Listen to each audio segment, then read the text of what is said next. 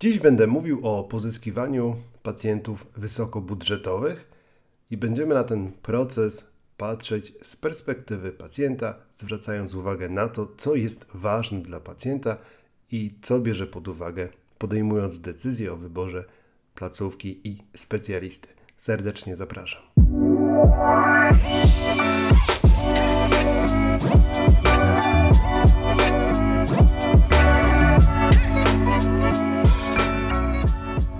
Ja nazywam się Paweł Jędrzejewski, prowadzę i nagrywam wspólnie z ekipą ImageMed podcast Nowy Marketing Medyczny, który właśnie słuchasz.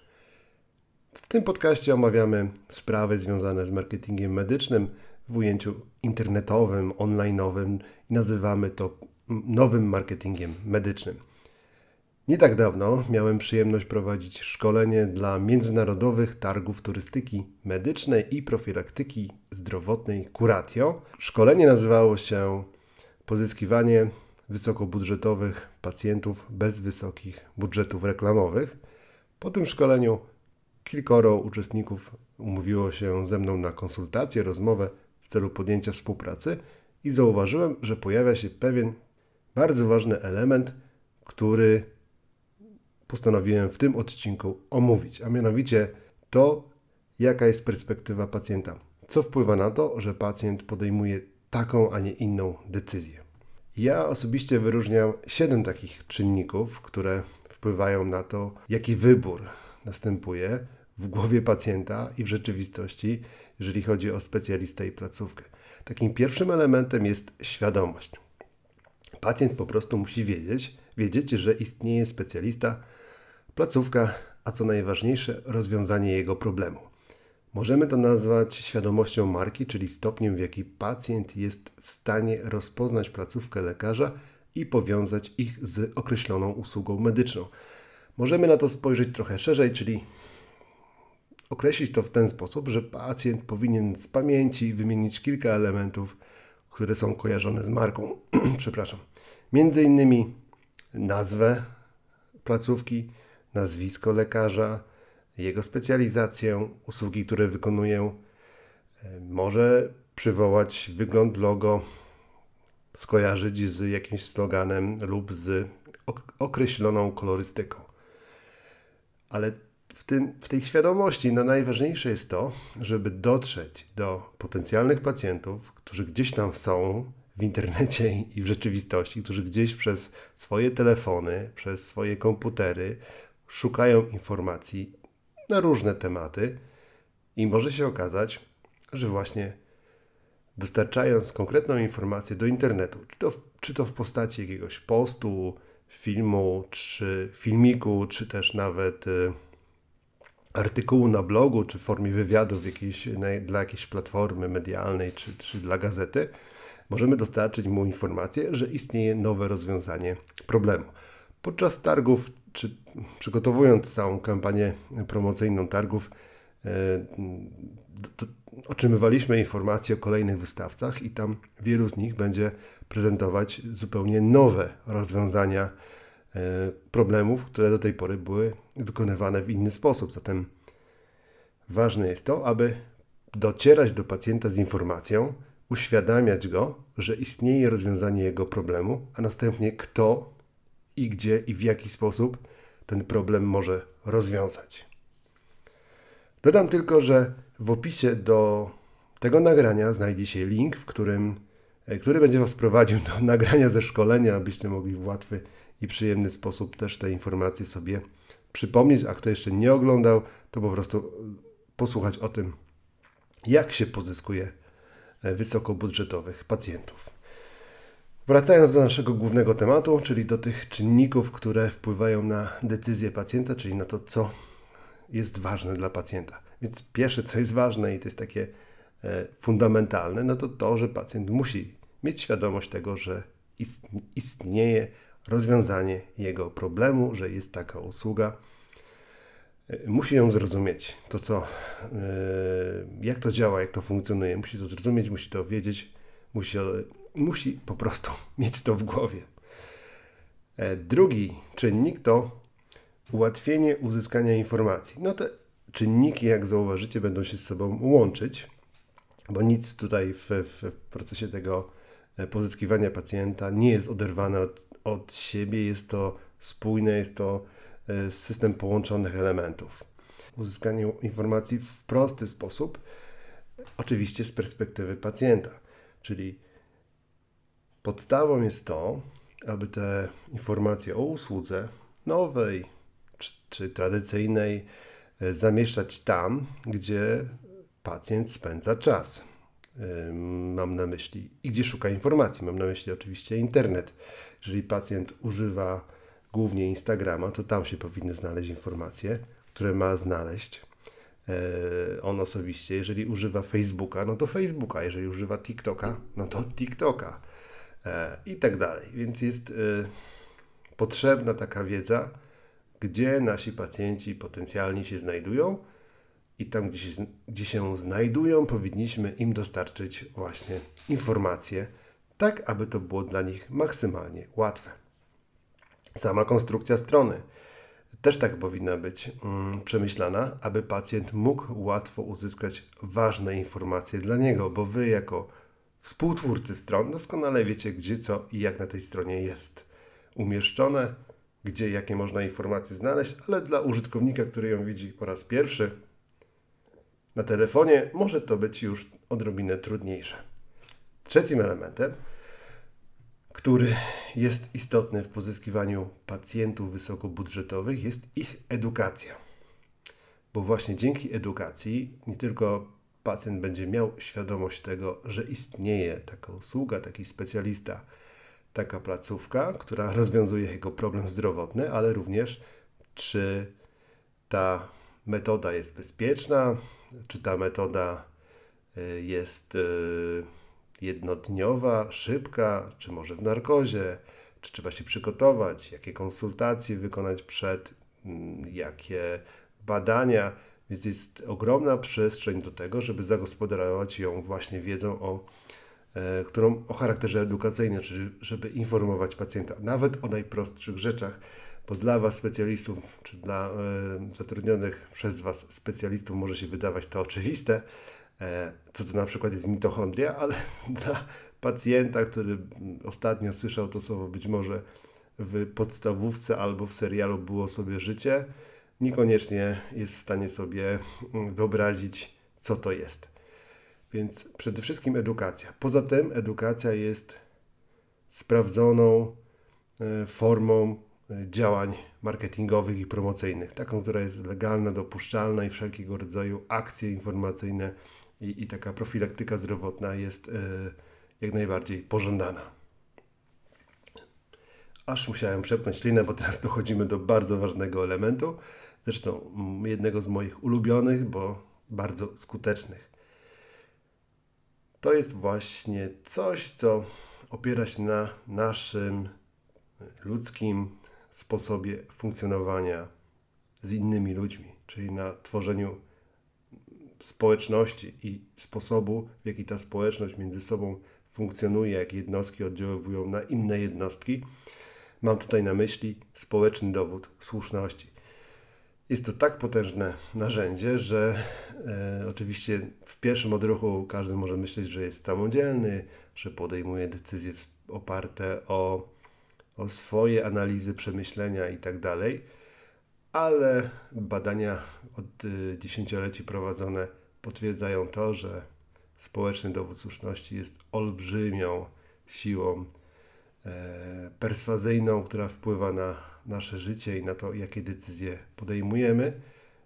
I, I to oczywiście w pozyskiwaniu pacjentów musimy brać pod uwagę, gdyż pacjent podejmuje decyzję o wyborze specjalisty właśnie w oparciu o te same mechanizmy społeczne, dzięki którym na przykład odpowiada ludziom dzień dobry, pozdrawia sąsiadów, czy też zachowuje się w określony sposób w tramwaju, w określony sposób w operze, w określony sposób w kolejce do waszego gabinetu taki, jaki jest oczekiwany przez innych członków jego społeczności. Oczywiście najmocniejszymi dowodami dla pacjentów są opinie, referencje i rekomendacje innych pacjentów. Eee, opinia Opinia jest czymś do, co, co według mnie, według mojej takiej osobistej definicji jest po prostu kilkuzdaniowym opisem tego polecenia lub niepolecenia specjalisty placówki. Referencje, no, zgodnie ze słownikiem, jest to jakaś forma pisemnych referencji, głównie dla pracownika, ale w niektórych mediach y, pacjenci udzielają takich referencji, mm, czyli piszą, y, polecając specjalistę, dając mu właśnie te referencje dla innych, innych pacjentów, czyli jeżeli pacjent byłby takim wirtualnym naszym pracodawcą dającym nam pracę, no to taki elaborat w postaci postu, opinii, komentarzy na grupie facebookowej dla mnie jest po prostu referencją. No i oczywiście rekomendacje, że jedni pacjenci innym rekomendują danego specjalistę, placówkę czy rozwiązanie problemu zdrowotnego, więc dużą wagę przykładamy do społecznego dowodu słuszności, czyli tak zwanych opinii, referencji i rekomendacji.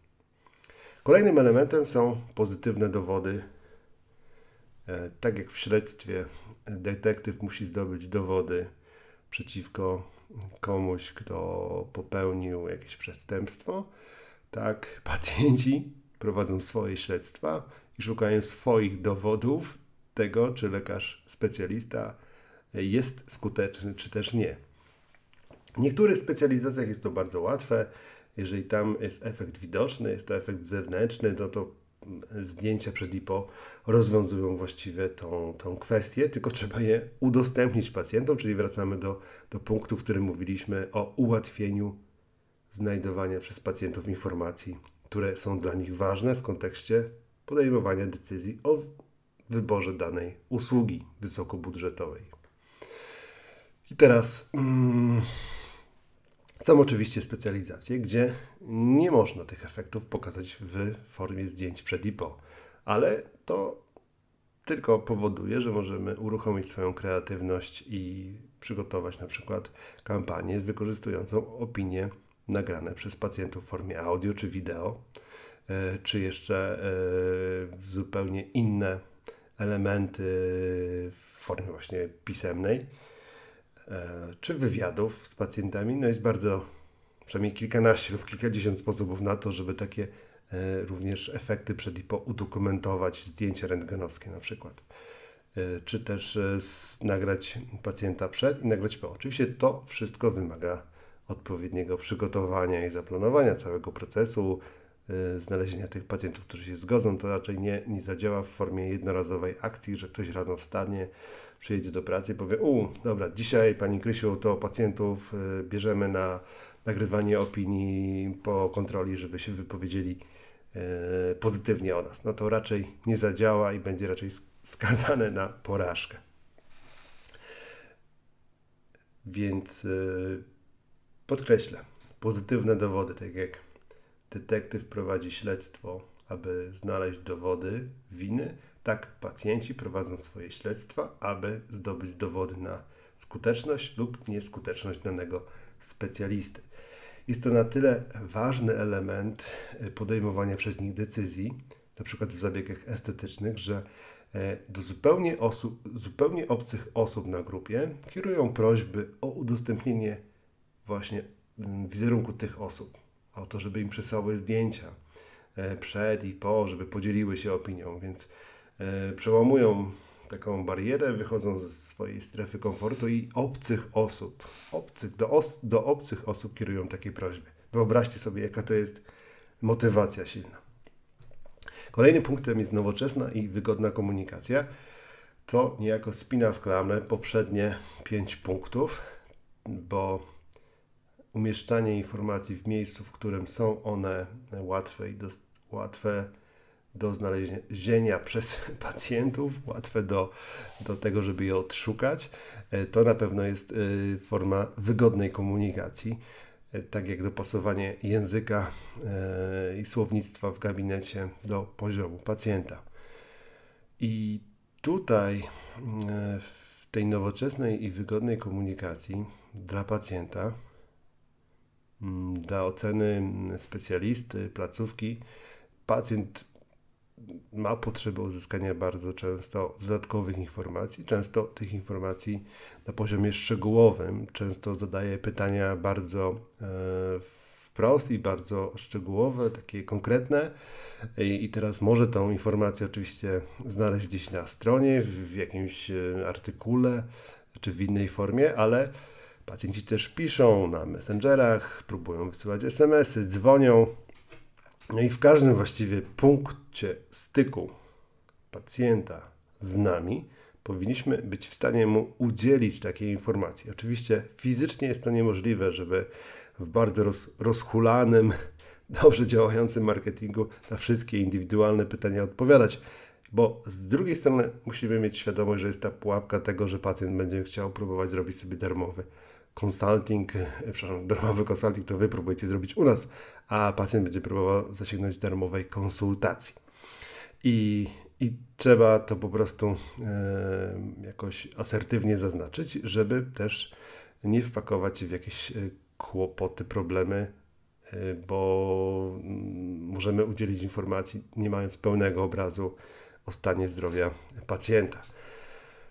Więc y, trzeba też sprawdzić, w których tych kanałach y, komunikacji z pacjentem jest tych pytań najwięcej i znaleźć sposób na to, żeby na te pytania y, odpowiadać. Czy też y, bardzo wygodną formą i nowoczesną umawiania wizyt jest rejestracja online. Y, mimo tego, że y, wzrasta świadomość, to podobno, podobno 80% placówek i lekarzy korzysta z takich rozwiązań, a do 20% e, trzeba się dodzwaniać. I tylko w godzinach, w których są otwarci. I to nie zawsze się udaje. Więc wygodna i nowoczesna komunikacja to jest taka, która ułatwia pacjentowi uzyskanie informacji, również takich o dacie, godzinie mm, wizyty, spotkania z lekarzem, ocenie, ale o cenie szerzej porozmawiam w kolejnym, siódmym czynniku, tym, tym ostatnim już, który my wyróżniamy, czyli e, punkcie, który nazywamy budżet. Budżet, bo e, zdaję sobie z tego sprawę, że podawanie informacji o cenie z jednej strony, czy cennika na stronie internetowej jest wymagane przez ustawę o, o zawodzie lekarza i, i, i urzędem wojewódzkim też to sprawdzają podczas kontroli, czy cenniki są, czy pacjent wie, ile zapłaci, ale z drugiej strony mam świadomość, że oczywiście cenę konsultacji możemy ustalić, ale nie jesteśmy w stanie ustalić e, dokładnej kwoty, e, na którą wycenimy zabieg i możemy co najwyżej podać widełki. I zawsze jestem zwolennikiem tego, żeby jakieś kwoty podawać, bo to też e, z jednej strony w przeważającej mierze ułatwia pozyskiwanie pacjentów wysokobudżetowych, dlatego że możemy mm, już na tym etapie, czyli mm, sprawdzania przez pacjenta różnych informacji, e, właściwie pacjent może sam ocenić, czy jest w stanie podołać e, finansowo kosztom zabiegu. Bo po co ma przychodzić pacjent do gabinetu, kiedy nie ma takiego budżetu w danym momencie? albo nie ma perspektywy, że będzie miał taki budżet, albo musi po prostu coś wymyśleć. Więc komunikowanie ceny usługi jest e, bardzo ważne, szczególnie gdy pacjent o nie pyta. Najlepiej to robić, wydaje mi się, w przedziale, w formie przedziału cenowego, kwotowego, chyba że możecie określić cenę e, dość dokładnie w formie jednej kwoty. Wtedy będzie to łatwe, ale budżet jest tym elementem, który który nie należy ukrywać przed pacjentem, nie należy, nie, nie należy go chować, tylko właśnie, jeżeli już pada to pytanie lub jeżeli jest możliwość wcześniej zakomunikować tą cenę, to ją po prostu zakomunikujmy, bo obawa, że pacjent y, odrzuci nas tylko dlatego, że jesteśmy drożsi, mm, jest tak samo mm, błędna jak to, że wybierze nas dlatego, że jesteśmy najtańsi. Cena nie jest tym kluczowym i pierwszym czynnikiem, na którym pacjent opiera decyzję w przypadku zabiegów dotyczących jego zdrowia, jego urody, jego wyglądu, jego komfortu e, i dobrostanu psychicznego i fizycznego. To są inne elementy, o których mówiłem wcześniej w sześciu innych punktach. Dlatego budżet celowo jest umieszczony w punkcie siódmym. Żeby ten odcinek nie był bardzo, bardzo długi, to będę zmierzał do jego końca. I jeżeli macie pytania, jeżeli chcecie się dowiedzieć, jak tych pacjentów e, wysokobudżetowych pozyski pozyskiwać w swoich placówkach jako menadżerowie, jako właściciele, no to jestem otwarty na rozmowę i być może stworzymy cały cykl, rozbierając ten proces na czynniki pierwsze, aby ułatwić Wam zrozumienie i wdrożenie pewnych ulepszeń, zmian, które spowodują, że tych pacjentów będziecie mieli jeszcze więcej. Bardzo dziękuję za e, odsłuchanie tego odcinka. Mam nadzieję, że się przedstawiłem. Jeżeli nie, to ja nazywam się Paweł Jędrzejewski, jestem konsultantem do spraw marketingu medycznego w ImageMed. Jestem też pierwszym agentem nieruchomości wśród marketerów medycznych i jedynym marketerem medycznym wśród agentów nieruchomości, bo rozwijamy naszą drugą firmę e, zajmującą się pośrednictwem nieruchomości. Wszystkiego dobrego, do usłyszenia w kolejnym odcinku. Thank you.